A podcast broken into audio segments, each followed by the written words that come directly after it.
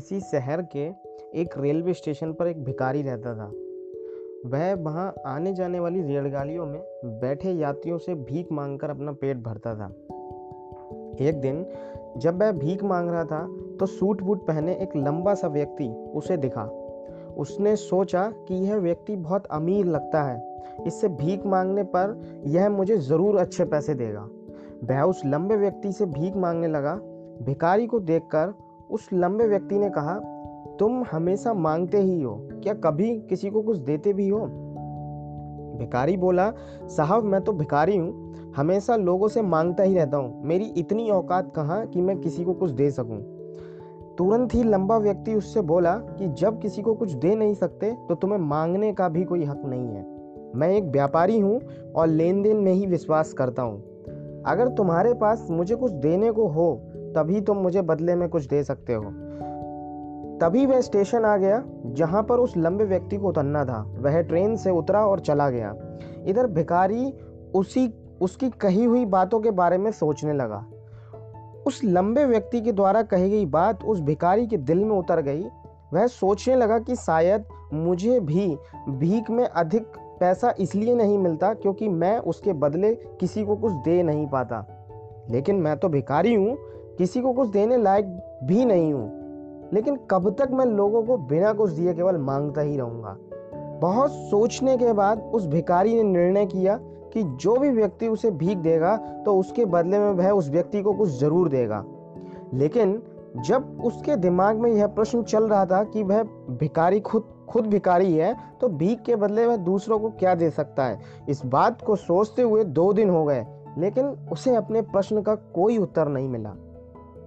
तीसरे दिन जब वह स्टेशन के पास बैठा हुआ था, तभी उसकी नज़र कुछ फूलों पर पड़ी, जो स्टेशन के आसपास के पौधों पर खिल रहे थे।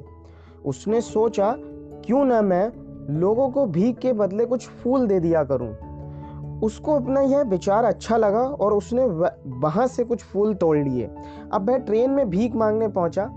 जब कोई भी उसे भीख देता तो वो उसके बदले, वह भीख के बदले उसको फूल दे देता। उन फूलों को लोग खुश होकर अपने पास रख लेते जब भिखारी रोज फूल तोड़ता और भीख के बदले में उन फूलों को बांट देता। अब भिखारी डेली ऐसा कर रहा था अपनी लाइफ में।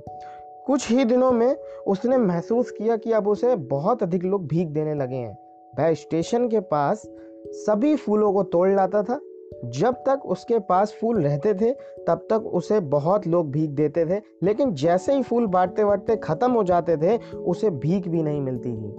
अब ऐसा ही रोज चल रहा था। एक दिन जब वह भीख मांग रहा था तो उसने देखा कि वही लंबा सा व्यक्ति ट्रेन में बैठा है, जिसकी वजह से उस भीख के बदले फूल देने की प्रेरणा इंस्पिरेशन मिली थी उस भिखारी को।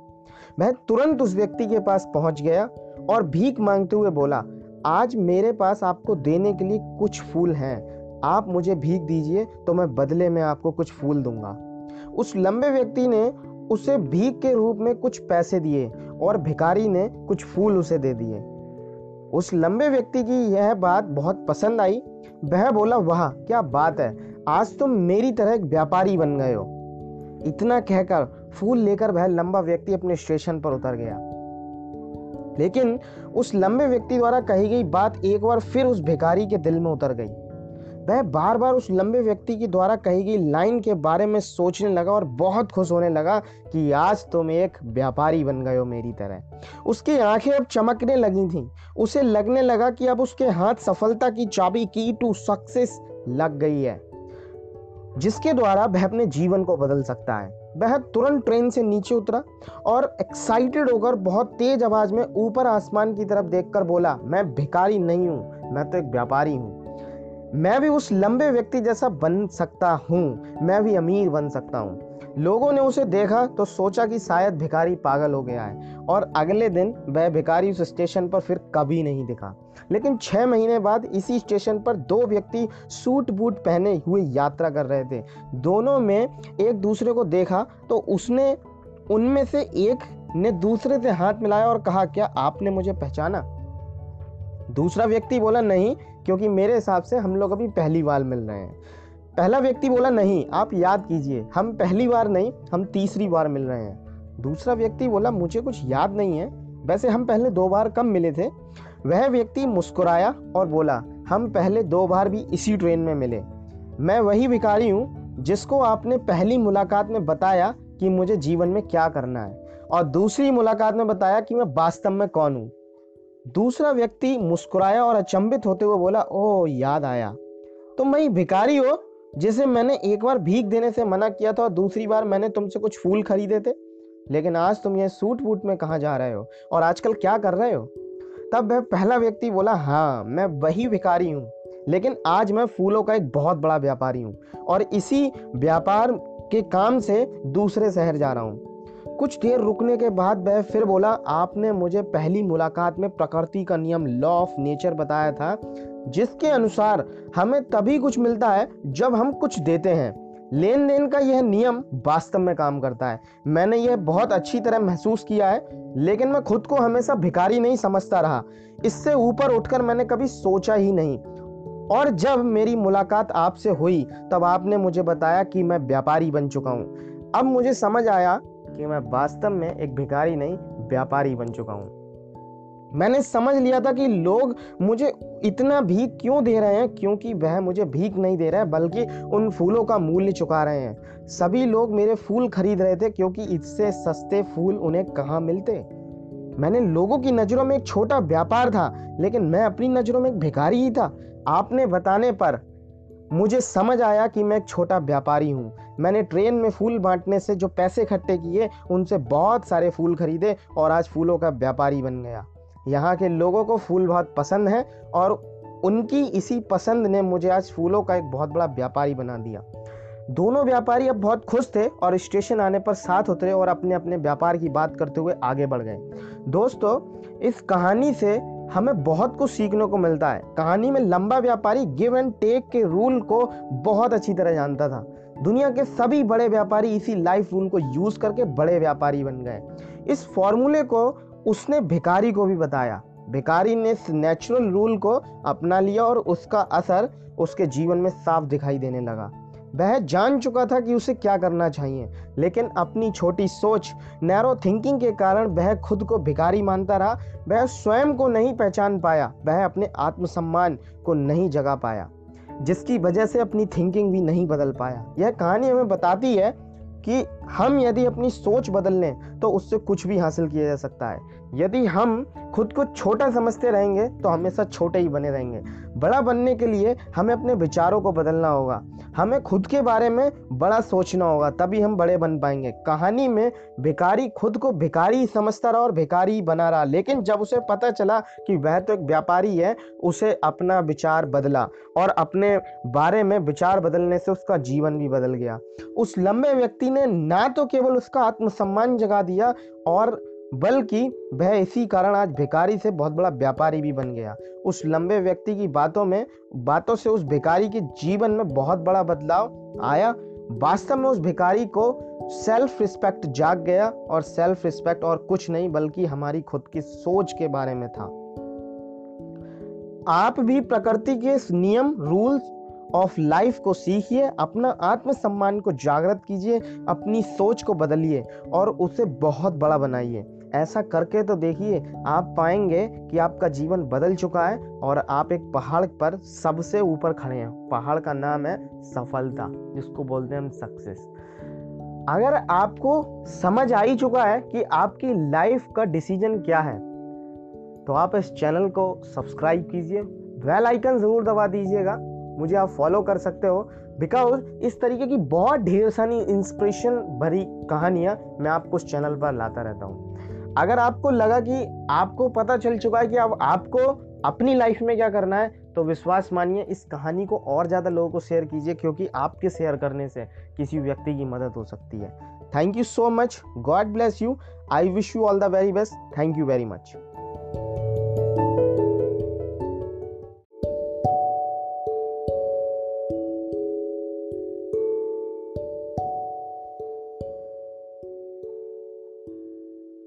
किसी शहर के एक रेलवे स्टेशन पर एक भिखारी रहता था।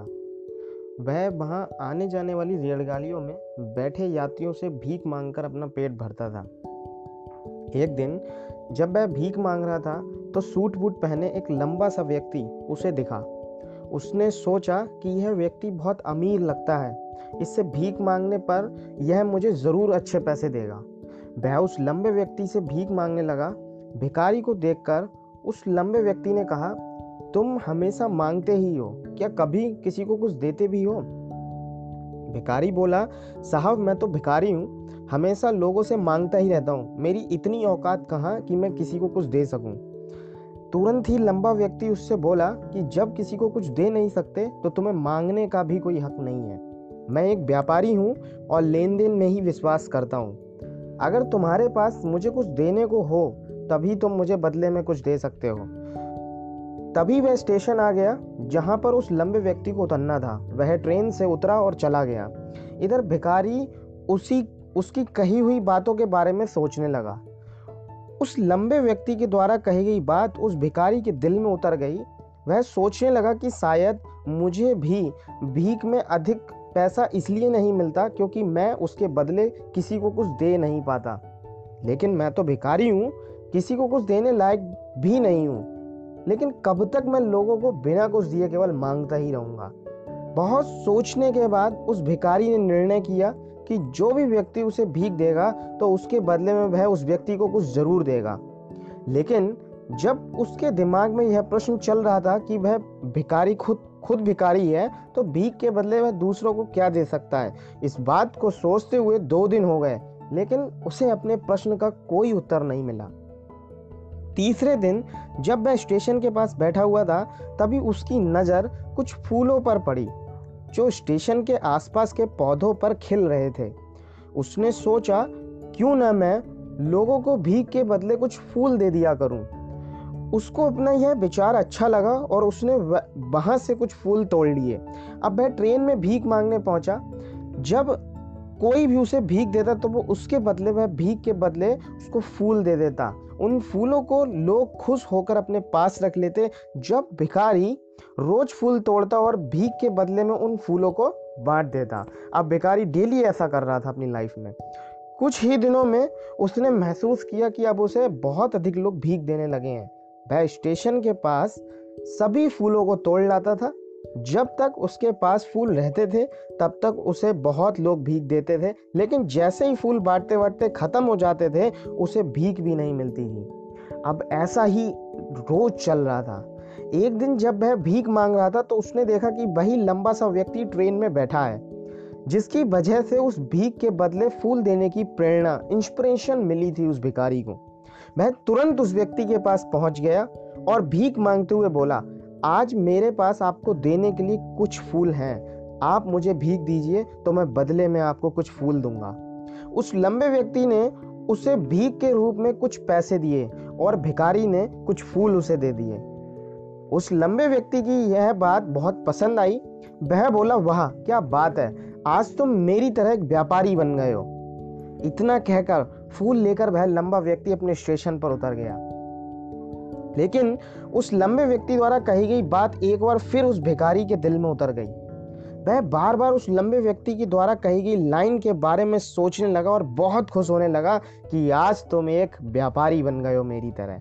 उसकी आँखें अब चमकने लगी थीं। उसे लगने लगा कि अब उसके हाथ सफलता की चाबी की टू सक्सेस लग गई है, जिसके द्वारा वह अपने जीवन को बदल सकता है। वह तुरंत ट्रेन से नीचे उतरा और एक्साइटेड होकर बहुत तेज आवाज़ में ऊपर आसमान की तरफ़ देखकर बोला, मैं भिकारी नहीं हूँ, मैं तो एक व्यापारी हूँ। मैं भी उस लंबे व्यक्ति जैसा बन सकता हूँ, मैं भी अमीर बन सकता हूँ। लोगों ने उसे देखा तो सोचा कि शायद भिखारी पागल हो गया है और अगले दिन वह भिखारी उस स्टेशन पर फिर कभी नहीं दिखा। लेकिन छः महीने बाद इसी स्टेशन पर दो व्यक्ति सूट बूट पहने हुए यात्रा कर रहे थे। दोनों में एक दूसरे को देखा तो उसने उनमें से एक ने दूसरे से हाथ मिलाया और कहा, क्या आपने मुझे पहचाना? दूसरा व्यक्ति बोला, नहीं, क्योंकि मेरे हिसाब से हम लोग अभी पहली बार मिल रहे हैं। पहला व्यक्ति बोला, नहीं, आप याद कीजिए, हम पहली बार नहीं, हम तीसरी बार मिल रहे हैं। दूसरा व्यक्ति बोला, मुझे कुछ याद नहीं है, वैसे हम पहले दो बार कम मिले थे? वह व्यक्ति मुस्कुराया और बोला, हम पहले दो बार भी इसी ट्रेन में मिले। मैं वही भिखारी हूँ, जिसको आपने पहली मुलाकात में बताया कि मुझे जीवन में क्या करना है, और दूसरी मुलाकात में बताया कि मैं वास्तव में कौन हूँ। दूसरा व्यक्ति मुस्कुराया और अचंभित होते हुए बोला, ओह, याद आया। तुम वही भिखारी हो जिसे मैंने एक बार भीख देने से मना किया था और दूसरी बार मैंने तुमसे कुछ फूल खरीदे थे। लेकिन आज तुम ये सूट वूट में कहाँ जा रहे हो? और आजकल क्या कर रहे हो? तब वह पहला व्यक्ति बोला हाँ मैं वही भिखारी हूँ। लेकिन आज मैं फूलों का एक बहुत बड़ा व्यापारी हूँ और इसी व्यापार के काम से दूसरे शहर जा रहा हूँ। कुछ देर रुकने के बाद वह फिर बोला, आपने मुझे पहली मुलाकात में प्रकृति का नियम लॉ ऑफ़ नेचर बताया था जिसके अनुसार हमें तभी कुछ मिलता है जब हम कुछ देते हैं। लेन देन का यह नियम वास्तव में काम करता है। मैंने यह बहुत अच्छी तरह महसूस किया है, लेकिन मैं खुद को हमेशा भिखारी नहीं समझता रहा। इससे ऊपर उठकर मैंने कभी सोचा ही नहीं। और जब मेरी मुलाकात आपसे हुई, तब आपने मुझे बताया कि मैं व्यापारी बन चुका हूँ। अब मुझे समझ आया कि मैं वास्तव में एक भिखारी नहीं, व्यापारी बन चुका हूँ। मैंने समझ लिया था कि लोग मुझे इतना भीख क्यों दे रहे हैं, क्योंकि वह मुझे भीख नहीं दे रहे हैं, बल्कि उन फूलों का मूल्य चुका रहे हैं। सभी लोग मेरे फूल खरीद रहे थे, क्योंकि इससे सस्ते फूल उन्हें कहाँ मिलते? मैंने लोगों की नज़रों में एक छोटा व्यापार था, लेकिन मैं अपनी नज़रों में एक भिखारी ही था। आपने बताने पर मुझे समझ आया कि मैं एक छोटा व्यापारी हूँ। मैंने ट्रेन में फूल बांटने से जो पैसे इकट्ठे किए, उनसे बहुत सारे फूल खरीदे और आज फूलों का व्यापारी बन गया। यहाँ के लोगों को फूल बहुत पसंद है और उनकी इसी पसंद ने मुझे आज फूलों का एक बहुत बड़ा व्यापारी बना दिया। दोनों व्यापारी अब बहुत खुश थे और स्टेशन आने पर साथ उतरे और अपने अपने व्यापार की बात करते हुए आगे बढ़ गए। दोस्तों, इस कहानी से हमें बहुत कुछ सीखने को मिलता है। कहानी में लंबा व्यापारी गिव एंड टेक के रूल को बहुत अच्छी तरह जानता था। दुनिया के सभी बड़े व्यापारी इसी लाइफ रूल को यूज़ करके बड़े व्यापारी बन गए। इस फॉर्मूले को उसने भिकारी को भी बताया। भिकारी ने इस नेचुरल रूल को अपना लिया और उसका असर उसके जीवन में साफ़ दिखाई देने लगा। वह जान चुका था कि उसे क्या करना चाहिए, लेकिन अपनी छोटी सोच नैरो थिंकिंग के कारण वह खुद को भिकारी मानता रहा। वह स्वयं को नहीं पहचान पाया, वह अपने आत्मसम्मान को नहीं जगा पाया, जिसकी वजह से अपनी थिंकिंग भी नहीं बदल पाया। यह कहानी हमें बताती है कि हम यदि अपनी सोच बदल लें तो उससे कुछ भी हासिल किया जा सकता है। यदि हम खुद को छोटा समझते रहेंगे तो हमेशा छोटे ही बने रहेंगे। बड़ा बनने के लिए हमें अपने विचारों को बदलना होगा। हमें खुद के बारे में बड़ा सोचना होगा, तभी हम बड़े बन पाएँगे। कहानी में भिकारी खुद को भिकारी समझता रहा और भिकारी बना रहा, लेकिन जब उसे पता चला कि वह तो एक व्यापारी है, उसे अपना विचार बदला और अपने बारे में विचार बदलने से उसका जीवन भी बदल गया। उस लंबे व्यक्ति ने ना तो केवल उसका आत्मसम्मान जगा दिया और बल्कि वह इसी कारण आज भिकारी से बहुत बड़ा व्यापारी भी बन गया। उस लंबे व्यक्ति की बातों में, बातों से उस भिकारी के जीवन में बहुत बड़ा बदलाव आया। वास्तव में उस भिकारी को सेल्फ रिस्पेक्ट जाग गया और सेल्फ रिस्पेक्ट और कुछ नहीं बल्कि हमारी खुद की सोच के बारे में था। आप भी प्रकृति के नियम रूल्स ऑफ़ लाइफ को सीखिए, अपना आत्मसम्मान को जागृत कीजिए, अपनी सोच को बदलिए और उसे बहुत बड़ा बनाइए। ऐसा करके तो देखिए, आप पाएँगे कि आपका जीवन बदल चुका है और आप एक पहाड़ पर सबसे ऊपर खड़े हैं। पहाड़ का नाम है सफलता, जिसको बोलते हैं हम सक्सेस अगर आपको समझ आ ही चुका है कि आपकी लाइफ का डिसीज़न क्या है तो आप इस चैनल को सब्सक्राइब कीजिए बेल आइकन ज़रूर दबा दीजिएगा, मुझे आप फॉलो कर सकते हो बिकॉज़ इस तरीके की बहुत ढेर सारी इंस्पिरेशन भरी कहानियाँ मैं आपको उस चैनल पर लाता रहता हूँ। अगर आपको लगा कि आपको पता चल चुका है कि अब आपको अपनी लाइफ में क्या करना है तो विश्वास मानिए, इस कहानी को और ज़्यादा लोगों को शेयर कीजिए, क्योंकि आपके शेयर करने से किसी व्यक्ति की मदद हो सकती है। Thank you so much God bless you I wish you all the very best thank you very much